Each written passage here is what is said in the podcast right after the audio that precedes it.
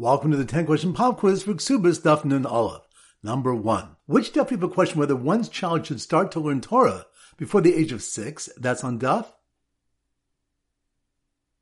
Nun. Good. Number two. Which Daf we learn captives of the Melech are like Shvuim and permitted to their husbands, but captives of bandits are not? That's on Daf. Nanov. Good. Number three. Which something when that once a daughter is given over to her chassan shluchim, if she returns home before reaching her chassan, she does not revert to her father's rishus. That's on daf. Mem Tes. Good. Number four. Which something when that one should not give more than one fifth to meiser. That's on daf.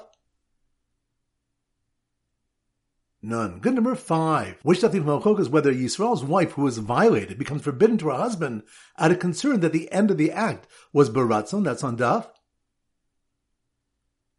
No, no. Good number six. Which stuff do we have different sheetas regarding one's responsibility to feed his daughter? That's on daf. Mem Tes. Good number seven. Which stuff do we have different opinions regarding the meaning of the words Sherik Susavo Nasa? That's on daf. Mem Zayin. Good number eight. Which of you in the Rabban would shame fathers who did not support their young children? That's on Daf. Mem Tes. Good number nine. Which of you that even if one does not write a for his wife, she still collects ksuba since it's a Tanai based in. That's on Daf. Nanov. Good. And number 10, which stuff do you that just as sons inherit the ksubas benin decreen from land, daughters are sustained from land. That's on Daf. Nun. Excellent. That concludes today's pop quiz.